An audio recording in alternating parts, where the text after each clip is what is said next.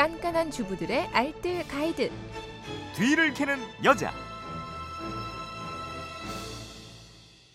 네, 토요일 뒤를 캐는 여자는 일주일 총정리편으로 꾸며드리고 있습니다. 주중에 놓치셨던 살림 정보들 오늘도 곽지연 리포터가 정리해드립니다. 어서 오세요. 네, 안녕하세요. 월요일에는 믹서기 청소하는 방법 알아봤어요. 네. 달걀 껍데기하고 베이킹 소다로 청소하면 된다 이러셨죠? 네. 매일 믹서기 사용하시는 분들은요, 사용 후에 바로 깨끗한 물을 담고 한번 돌려주시고요. 그리고 일주일에 한 번은 통세척 해주는 게 좋겠습니다. 첫 번째 방법으로는 달걀 껍데기와 물을 넣고 한번 돌려주고요. 그리고 깨끗한 물로 한 번 더 돌려주고, 마지막으로 식초 희석한 물을 넣고 돌려주면 그 칼날 부분에 찌든 때, 또 전체 통세척, 또 식초가 냄새까지도 제거를 해주거든요. 네. 곱게 갈린 껍데기는 버리지 말고요. 수세미에 묻혀서 싱크대 청소하는 데 활용하시면 좋고요. 그리고 두 번째 방법으로는 베이킹 소다를 희석한 물을 담고 한번 돌려주는 건데요.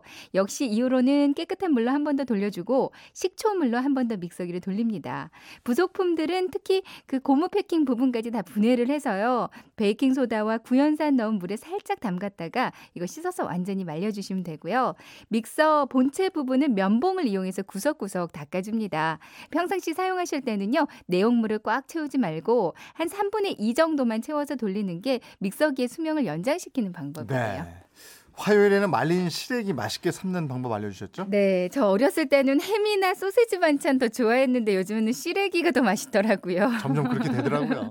네, 입맛이 다 변하는 게 맞나 봐요. 말린 시래기는 이렇게 삶으시면 됩니다. 먼저 물에요. 한 두세 번 정도는 씻어서 쌓인 먼지를 제거해 주시고요.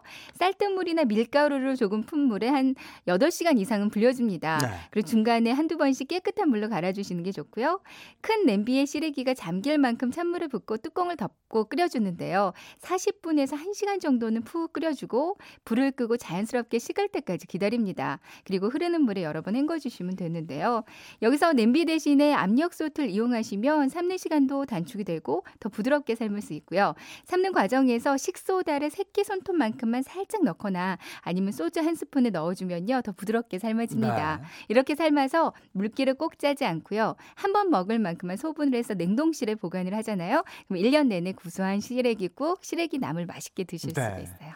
수요일에는 재활용 페트병 세척하는 방법이었는데 네. 이거 세척 안 쓰면 그 안에 세균이 그렇게 많다면서요? 네, 네.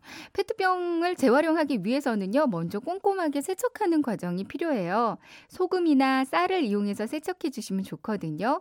소금을 한 스푼 넣고 물을 종이컵으로 한 컵 정도 넣어주고요. 막 흔들어 준 다음에 이 물을 버리고 깨끗한 물로 두세 번 헹궈 주시면 됩니다. 소금이 아니라면 쌀이나 잡곡 이용하셔서 그 세척을 해도 되거든요. 쌀은 조금만 흔들어 줘도 얼룩이 금방 제거돼서 좋고요. 세척을 했으면 이제 물기를 완전히 말려줘야 돼요. 네. 최대한 페트병을 탁탁 털고요. 어느 정도 마르면 키친타월을 길게 말아서 그 안에 넣어두시는 게 좋아요. 음. 아니면 마지막 헹굼을 좀 뜨거운 물로 하고요. 바로 세운 후에 벽면에 물방울이 모두 아래쪽으로 내려오면 이때 비스듬히 세워서 물을 따라 버립니다. 네. 입구 주변에 묻은 물은 키친타올로 닦아내면 되고요.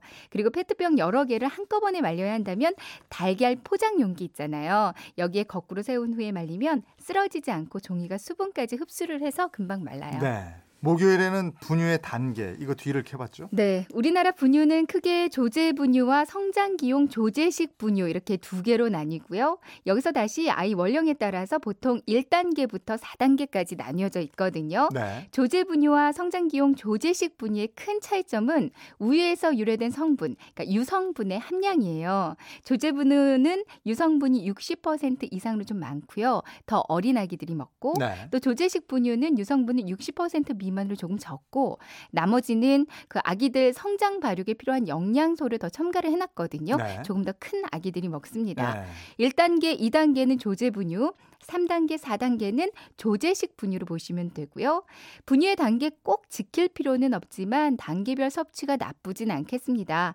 단계에 따른 차이가 크지는 않고요. 다만 단계별로 아기들한테 필요한 영양 성분을 좀 더 세분화해 놓은 거거든요. 네. 그리고 분유를 타는 방식은 제품마다 타는 방식이 다 달라요. 그러니까 분유통을 보시고 거기에 맞춰서 물의 양을 정하시는 게 가장 옳은 방법이겠습니다. 음. 금요일에는 손님 방문하기 전에 빠르게 집안 청소하는 노하 알아봤어요. 이거 필요하잖아요. 네. 첫 번째 방법은요. 먼저 바닥 청소하실 때는 헌 스타킹하고 고무줄을 이용하는 방법이 있습니다. 올라간 스타킹을 손에 끼워서 바닥을 쓰다듬듯이 닦아내면 먼지 한 번에 제거할 수가 있고요. 네.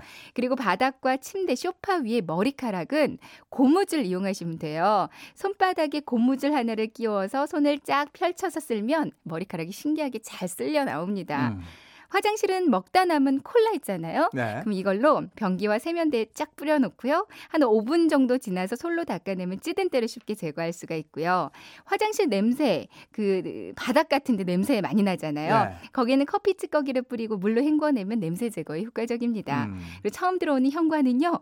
신문지에 물을 묻히고 얼른 닦아주면 되고요. 가전제품이나 거실, 가구 위에 먼지는 린스를 마른 걸레에 묻혀서 좀 부비부비 닦아주면 반짝반짝해져요. 그 러면 음. 평상시에도 깨끗한 집처럼 보이실 거예요. 이거 얘기할 때 그 군대에서 내무사열 할 때 생각났어요. 네, 내무사열 한다고 그러면 후다다닥 치우는데 관물대 정리한 다음에 주로 이제 그 바닥은 치약 풀어서 네. 쫙쫙 닦고. 화장실도 그걸로 하면 네. 아, 그- 깨끗해 보이죠. 예, 그때 생각났는데 오늘도 그 생각이 또 나네요. 네. 예. 주말판 뒤를 캐는 여자 곽지연 리포터였습니다. 고맙습니다. 네, 고맙습니다.